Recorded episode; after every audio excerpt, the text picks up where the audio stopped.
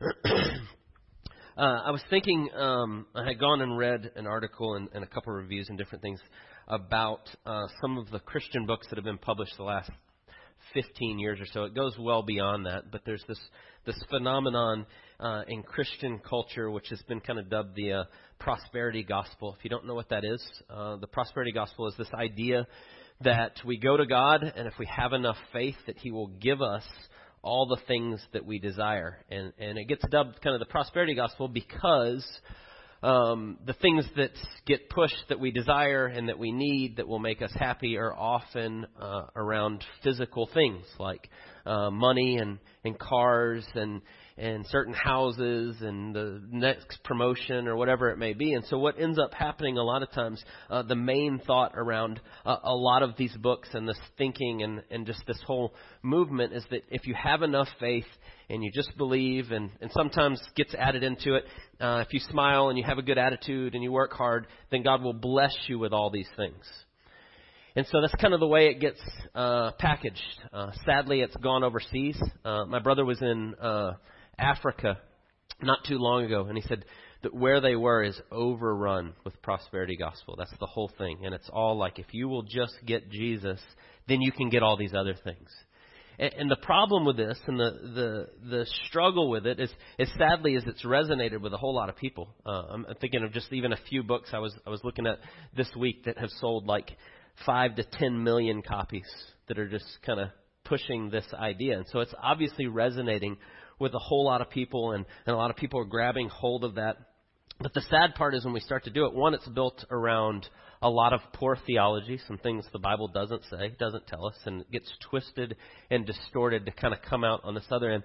But the biggest problem I see when I hear that and I hear people talk about it is um, this idea that if we come to God with enough faith, He will give us these other things that will satisfy us. And, I want you to think about what that's saying because it's so important because Jesus is going to address this very directly, very uh, clearly, head on today in our passage in John chapter 6. But the idea is this the, the problem is this is that we're coming to God to use Him as a means to an end to something else. But what we're saying is everything will be good if I just have this, whatever this is a car, a house, a certain money, a certain lifestyle, a certain place in the culture, whatever it is, whatever those things that we're looking for. And if I have enough faith, God will give me that thing that will satisfy me. But the problem is that's using God as a means to an end to something else that can never satisfy you. And we begin to use and seek to use Jesus as a means to something else, and that is a huge, huge problem. In fact, it's nothing new. It's what the people in Jesus' day were seeking to do with him. And we're going to see that in this passage. Where we've been is we're, we're walking through the Gospels in chronological order. And we're thinking of, of the kind of the movements of Jesus comes in in the first year. They don't know him really. It's kind of his year of obscurity. Year two, he becomes very, very popular. Year three, there starts to be some opposition. We are right in that tr- transition, two to three. The end of the second year, really getting into the third year now. He's really, really popular. People are really excited about him. Uh, they're coming to him, starting to say, This maybe is the Messiah, the promised one that's going to uh, save us, going to save Israel, it's going to meet our needs. And they're getting really excited about him. But the problem is they're missing the fullness of who he is. And Jesus is going to keep pushing and keep telling them, You're not seeing the fullness of it. He's going to ask them to go deeper. He's going to be calling them to something more, and as he does, opposition starts to arise. He starts to upset the religious leaders of the day. They're starting to get frustrated with Jesus' claims of who he is and his authority. It threatens them greatly. But in our passage today, we're going to see Jesus start to push the people that are actually following him and are excited. And he's going to be calling them to something far deeper than the way they're looking at what he's saying. And as he does, opposition starts to arise even with the people that would call themselves his followers. And it's because he's calling them to something far deeper. He's not going to allow them to use him as a means to some other end. And he's going to call them to see that he is the ends that they're looking for, that he's the center of it. And so, as we look at that and as we think about that and as we come into this passage, there's a challenge uh, to, to get where the disconnect is. And that's what I want us to think about in this passage. The people are coming to Jesus and they're excited about him and this idea that he can kind of give them the good life, that he can meet their needs. And we can get this guy and we can make him be our king, and then he can provide for us in a way that will help us live the good life. And Jesus is going to come along and he's going to start talking about this idea of what the, the good life is. Uh, if you think about it in our culture, we, we talk about living sometimes, right? Like if we say uh, living, we can mean it biologically. You're living, you have breath in your lungs, you're alive. Or we might say, now that's really living. And you know what I mean, almost just without even context, right? Like if somebody says, uh, I just got a new promotion and I'm getting transferred to Hawaii, and part of my job is I get to play golf every day uh, and take my clients to the golf course, and I'm going to live in Hawaii and live on the beach. You go, now that's living, right? And you wouldn't mean they're just alive. You would mean, that's great. That sounds wonderful. You get to go to the beach. That's really living, right? But it's the same word, right? We say the same word, but context dictates what we mean. Our language is kind of funny like that. We use the same thing. But in the Greek that the New Testament is written in, there was actually a different word for life, biological life, breathing, being alive, and then the good life, living the fullness of life. And it's one of those things that we don't catch when we're reading it in English as we read through John 6. But Jesus is going to start to talk about how he's the bread of life. And he's not talking about, I'm just bread that gives you biological life that you're living, but I give you the good life, the full life, the fullness of life. And he's going to use this word over and over. And he's going to say it. And it's a key to a lot of what's going on in this passage. Because the people are coming to Jesus thinking it's one thing, and he's calling them to something else and saying it's something totally different. And so, what I want us to think about as we work our way through this passage and we start to think about this, what, what the disconnect is, why it says at the end of this passage, we're going to get down to verse 66, and it's going to say, And many of his disciples turned back and no longer walked with him.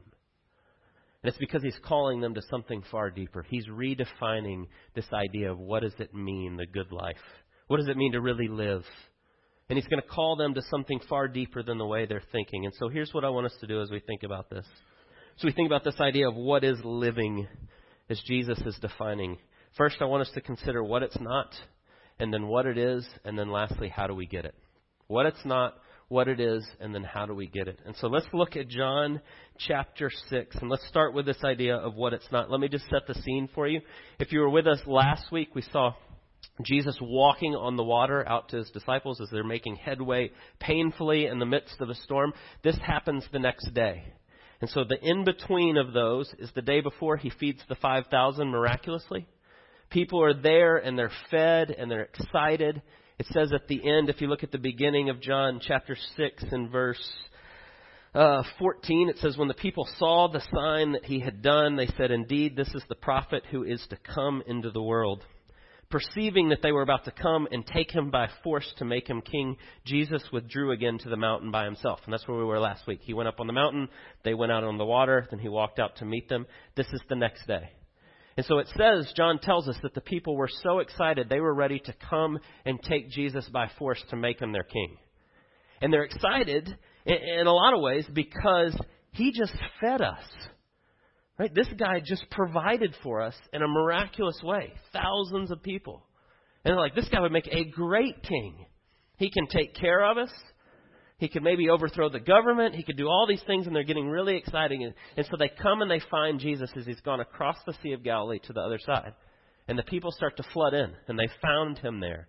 And so we're going to pick up in verse 25 where it says this When they found him on the other side of the sea, they said, Rabbi, when did you come here? Right? They're asking the question because they didn't see him get in the boat, but somehow he got to the other side, which John tells us he walked across the water. But that's how he got there. Jesus answered them, Truly, truly, I say to you, you are seeking me not because you saw signs, but because you ate your fill of the loaves. Do not work for the food that perishes, but for the food that endures to eternal life, which the Son of Man will give to you, for on him God the Father has set his seal. And so Jesus comes out and he sets the tone right off the bat. He comes out swinging, so to speak. They show up and they're excited and he says, I know why you're here. It's because you got a good meal. And I provided for you and you're real pumped about what I can give you. And now you're here to seek to get that from me. You want me to be your king? You're looking for provision? Uh, we know just culturally, kind of behind a lot of this, is they were waiting for the Messiah. They're under the heavy oppression of Rome, and so the idea that the Messiah will come and we will make him king and we will have a great revolt, probably wrapped up in that is not just provision, but safety. You can help us get out from under Rome. You can probably improve our taxes. Right? There's all sorts of motivations there that they're coming loaded towards Jesus with. And they're saying these things, and Jesus immediately calls them out on it. And he goes, I know why you're here. You're here because you ate your fill, because you're seeing what I can temporarily give you, and you're excited about it. Now, there's nothing wrong with a people that is being oppressed by a terrible government that taxes you to 90%, that kills anyone that rebels against them, all the terrible things that were going on with the Roman Empire. It's not a bad desire to be out from under that. But what they're doing is they're taking Jesus and what he's come to do and they're putting it in this neat little box of what he can give them. And they're coming to him seeking to use him for what they can give him them temporarily. And Jesus says, Don't do that. That's not why I'm here. Don't do that. Don't stop there. And he starts to try to redefine what that looks like. And so they're thinking, let's come to this guy, Jesus. Maybe he is the Messiah. We're excited because of what he can give us. And they want to use him for all these things that he could maybe do for them. And so they're starting to see this idea of, of the good life or living or what this would be like is that if you could get all these things in a row for us, you could provide for us, you could be our king, you could take care of us, we could have better taxes, we could have better whatever, right? And Jesus says, no. I don't want you to look at it that way. I don't want you to look at it as just as temporal needs. That's woefully inadequate of what I've come to do. And he starts to redefine what that looks like. And it's important for us to think about this because the truth is that's exactly what's at the heart of the prosperity gospel. It's exactly what's at the heart of what happens of oftentimes the way we operate as the church. Is that we come to God so that He can give us the other things that we really want so everything will be good. And Jesus says, No, no, no, that's not why I've come. But we continue to do that. And I want you to think about why that's the case, why we continue to come back to that and continue to seek to fit God into that box to just fit our temporary needs and not our deepest needs. Now, there's nothing wrong with coming to God with temporary needs, your physical needs in front of you. In fact, God tells us to care for those things. He tells us to ask Him. Give us this day our daily bread. He teaches us to pray that way. There's nothing wrong with seeing those things, but if that's the totality of the way we approach God, there's a problem. Or if we believe that that will fix everything, that's a problem. And what it comes down to is this idea of our felt need versus our deepest need. And so I want you to think about that for just a second. Maybe you've heard that term before, maybe you haven't, maybe you've never thought about that. The idea of felt need versus deepest need. What do I mean by that? Deepest need that we have in our life, whether we recognize it or not, is to know and to love God above all else. You are created in His image, after His likeness, to love Him and then to love others. It's what God made you for. At the very deepest part of your soul, there is eternity in your heart that only God can fill, that relationship with Him, and that's what we are created for. Every single person on the planet was made in God's image after His likeness to be in a relationship with Him. And what has happened is when we sinned, we've ignored God, we've rebelled against Him, we've decided we don't need to define ourselves by Him. Sin enters the world, and we begin to seek to fill that need in our life with all sorts of other things. And that's the, the deceptiveness of sin. That we have this need to be loved and to be accepted, to be known. And so we go and we look for it in different ways. But none of those things that we look to fill this eternal void in our life can ever do it. And so it's a dead end, no matter how hard we try. And so when these people show up and they start to come to Jesus and they're really excited about what he can give them, he's going, no, no, no, no. And I want you to to see that it's precisely because God loves us. It's precisely because Jesus is perfect love embodied. And he's like, I'm not going to allow you to use me for something that will never satisfy you. And so he begins to stop them right in their tracks as they come up. And he says, I know why you're here. You're going to seek to use me for these other things, but I'm not going to let you do that. And he starts to redefine what this looks like. What it really would mean to have the fullness of what God has created us for. And he starts to redefine the way that is. And so when we start to think about how we go off the rails on this, in our sin, we know that we need love and acceptance. We want to be known and we want to be loved, and so we seek it in all sorts of different ways. Instead of resting in who we are, created to be in our relationship with God through Jesus and what He's done, we go and do it in all sorts of ways. And we do this over and over and over again. And so we seek to be satisfied by temporal things that only something eternal could ever fill. And so there's a lot of different ways we do that. I was trying to think of a good example, and, and I just happened to be watching a movie this week, and, and, and part of one of the things the guy said in it just kind of crystallized a lot of this for me. It's a good example. Maybe you've heard of this movie. There's a new movie called uh, Free Solo. Uh, just won an Oscar. It's a documentary about a young man who decided to climb El Capitan in Yosemite National Park uh, with no ropes or anything. If you don't know what El Capitan is, it's 3,200 feet straight up. It's like a granite rock just sitting in the middle of the mountain range. And he decided he was going to climb it with nothing. Like literally, he has his shoes and his pants and a shirt and a little bag for his chalk that he puts his hands in. That's it. No ropes, no safety measures. If he falls, he dies. And so this guy worked on this for like 10 years, and he decides to do it. Uh, and his buddies made a documentary of him doing it. And so it's uh, the intensity of this movie is it's all his friends making the movie of watching him do this, knowing that if he slips, he's going to die, and they're going to all see it. And it's a pretty intense movie. Uh, spoiler: he makes it, thankfully. Uh, probably wouldn't win an Oscar if he didn't, but he makes it, and he's the only guy who's ever done it. He's the only guy that's ever climbed this mountain like this. Uh, but as I watched the movie, I kind of got into it. It was, it was real interesting to see. Uh, but there's a video that I watched yesterday or the day before, and it's a 360 degree video. You know how they have the cameras now? You can turn. You can actually put your mouse on the screen, and you can turn the camera where you want it to go. And it's of right above him in the middle of the mountain.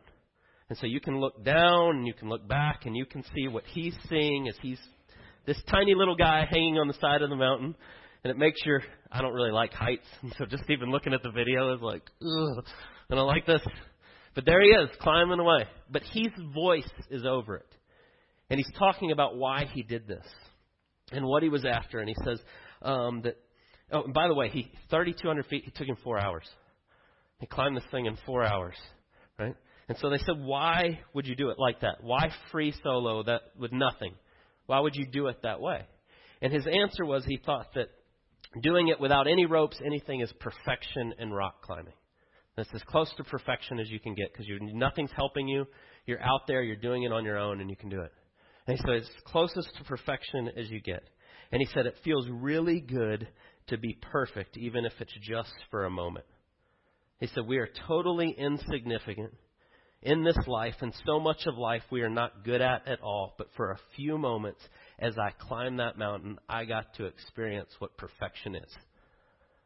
He said, even if it was just for a moment. And I listened to that guy say that, and I thought, he is desperately seeking love and acceptance by climbing a mountain.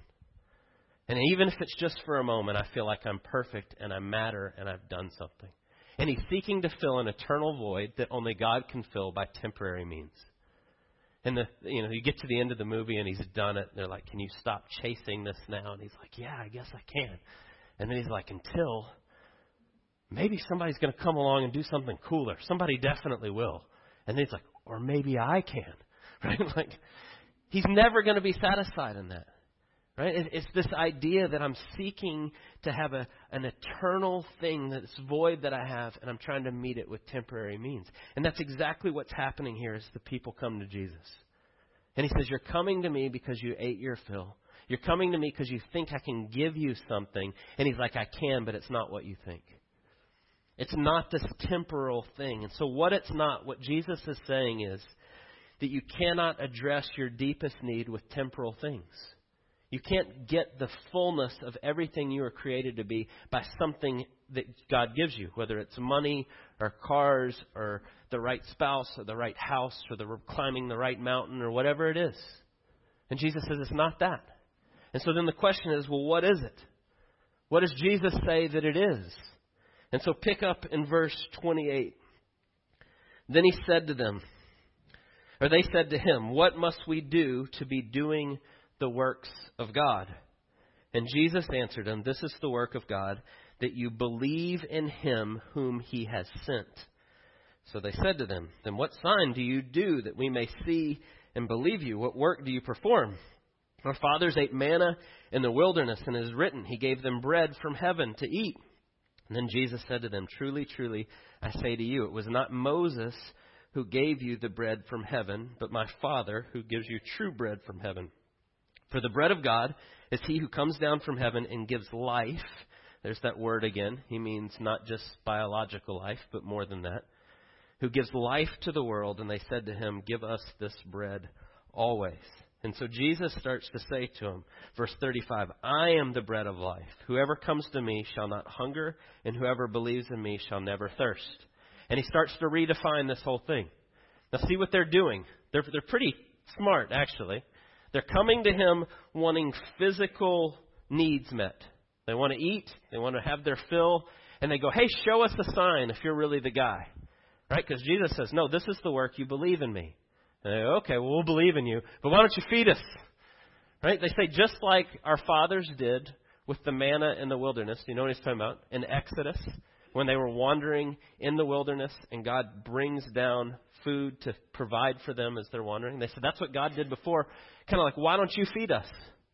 Why don't you help us out here? And Jesus goes, Yeah, but those people that ate of that died. That's great and all, but now I am the one that has come down. And he starts to point to himself. And he starts to tell them, It's putting your faith in me. This is the work of God, to put your faith in whom, in he who he has sent. Jesus is talking about himself. I'm the only one that can meet your needs. They want him to do tricks for them, right? He says, It's me. And they go, No, no, no, show us a sign. Do you see what's happening? They're still going, No, no, no. We want to use you for the things we really want. And he goes, No. You come to me.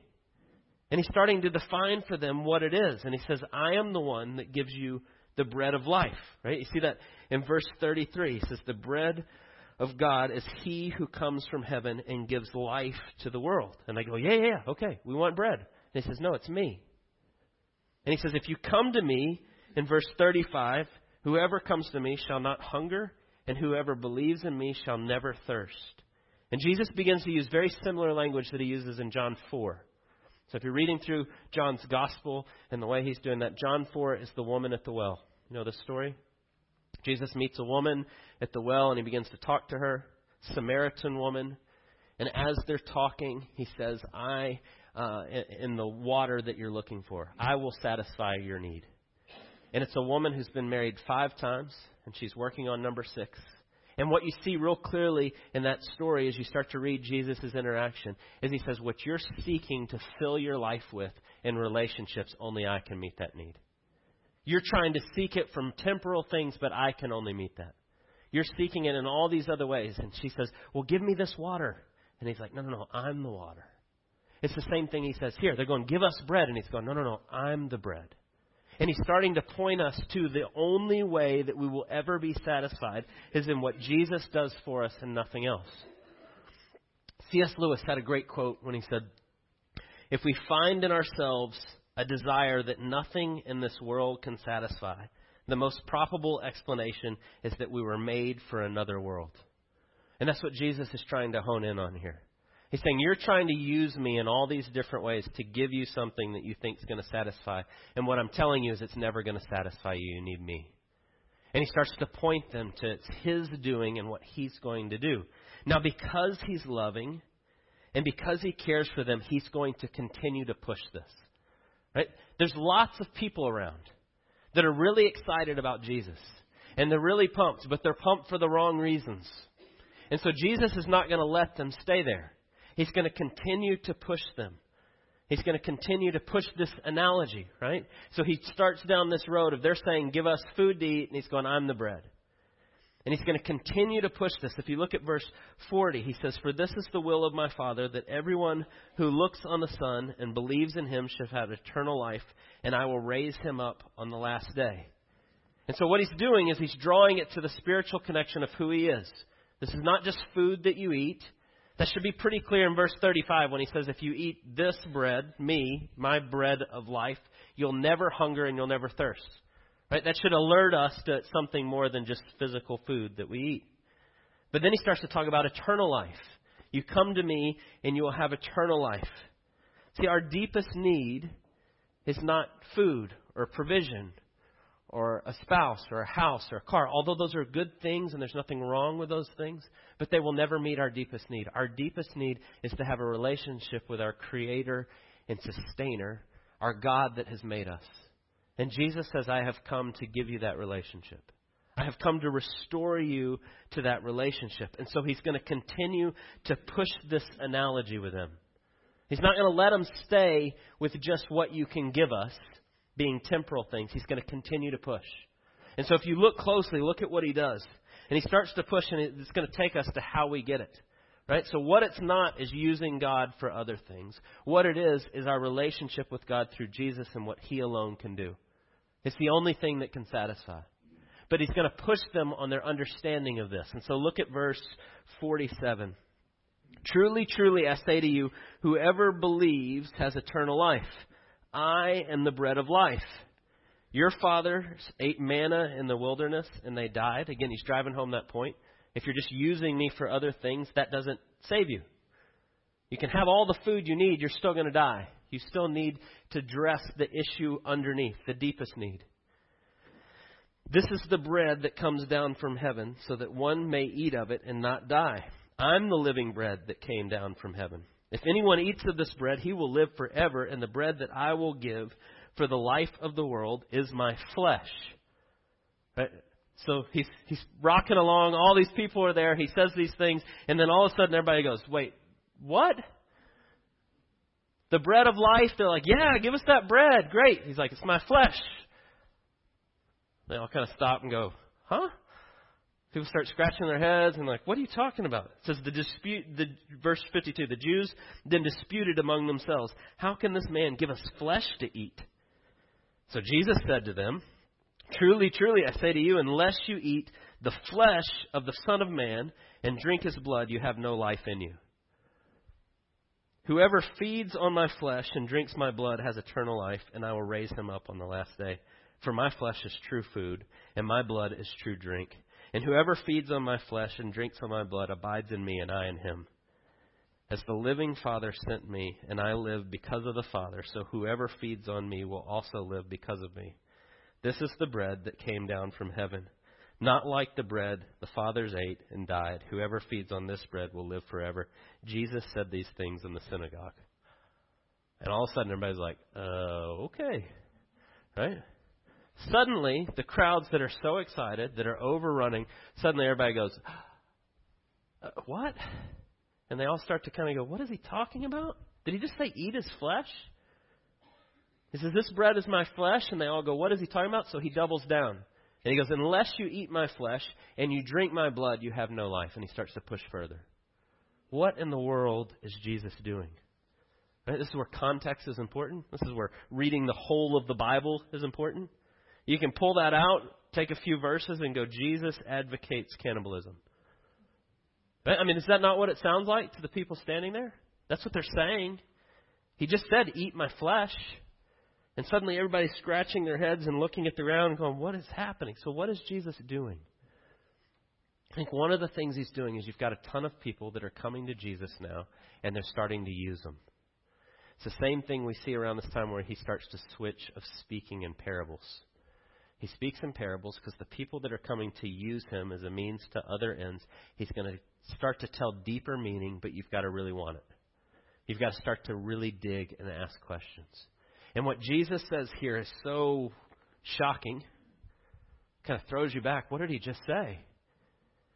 If you're truly his disciple, you're going to go, What do you mean by that, Jesus? What are you talking about? And I think that's part of what he's doing is he's wanting them to lean in and ask the question, what do you mean eat your flesh and drink your blood? Are you serious? Are you saying that literally? Is that what you mean?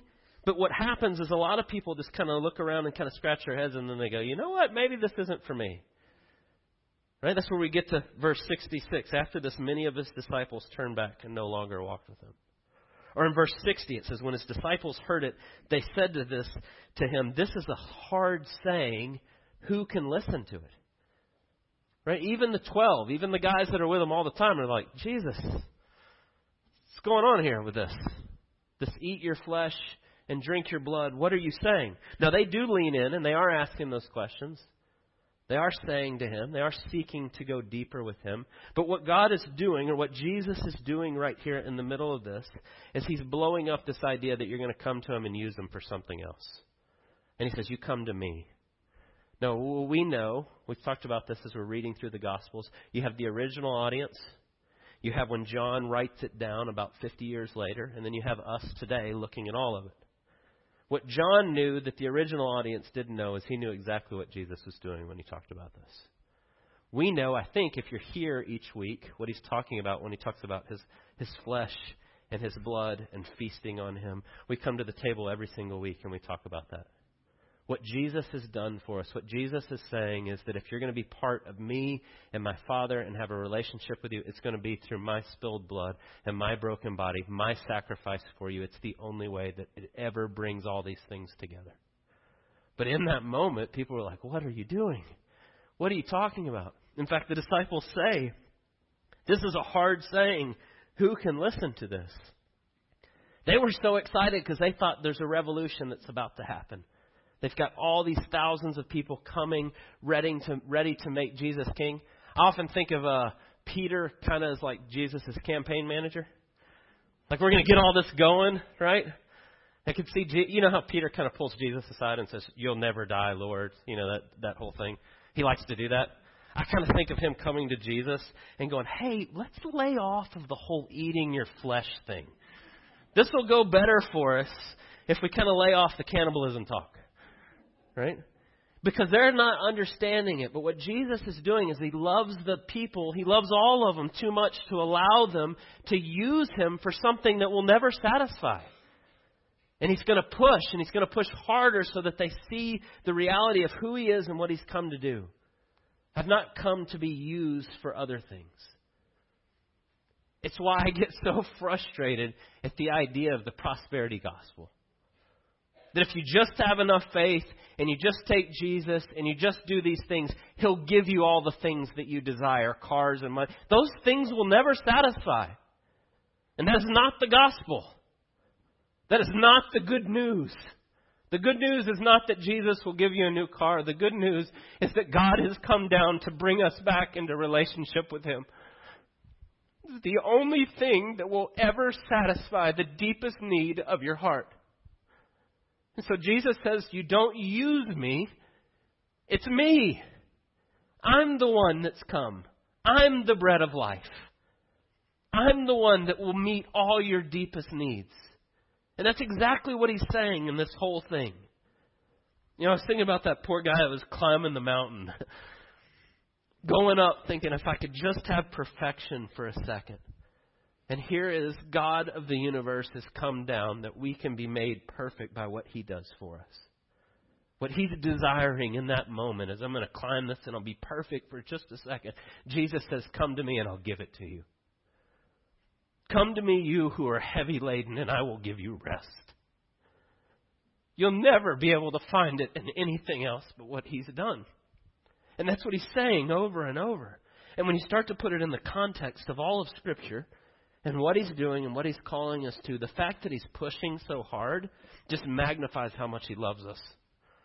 I'm not going to let you use me in these ways. I want you to see the only thing that will truly satisfy you, which is Jesus and what he's come to do. That we can now be accepted. When he talks about my body and my blood, he goes to the cross to take our sin and give us his perfect works. That you are now made perfect in his sight because of what he's done. And it's the only way we ever truly rest. The only way that we're fully known and fully loved that we can rest in every way. And that's exactly what he's pointing us to as he does that. And so Jesus is now going to continue to push this as we go forward. And it's going to start to divide the crowds.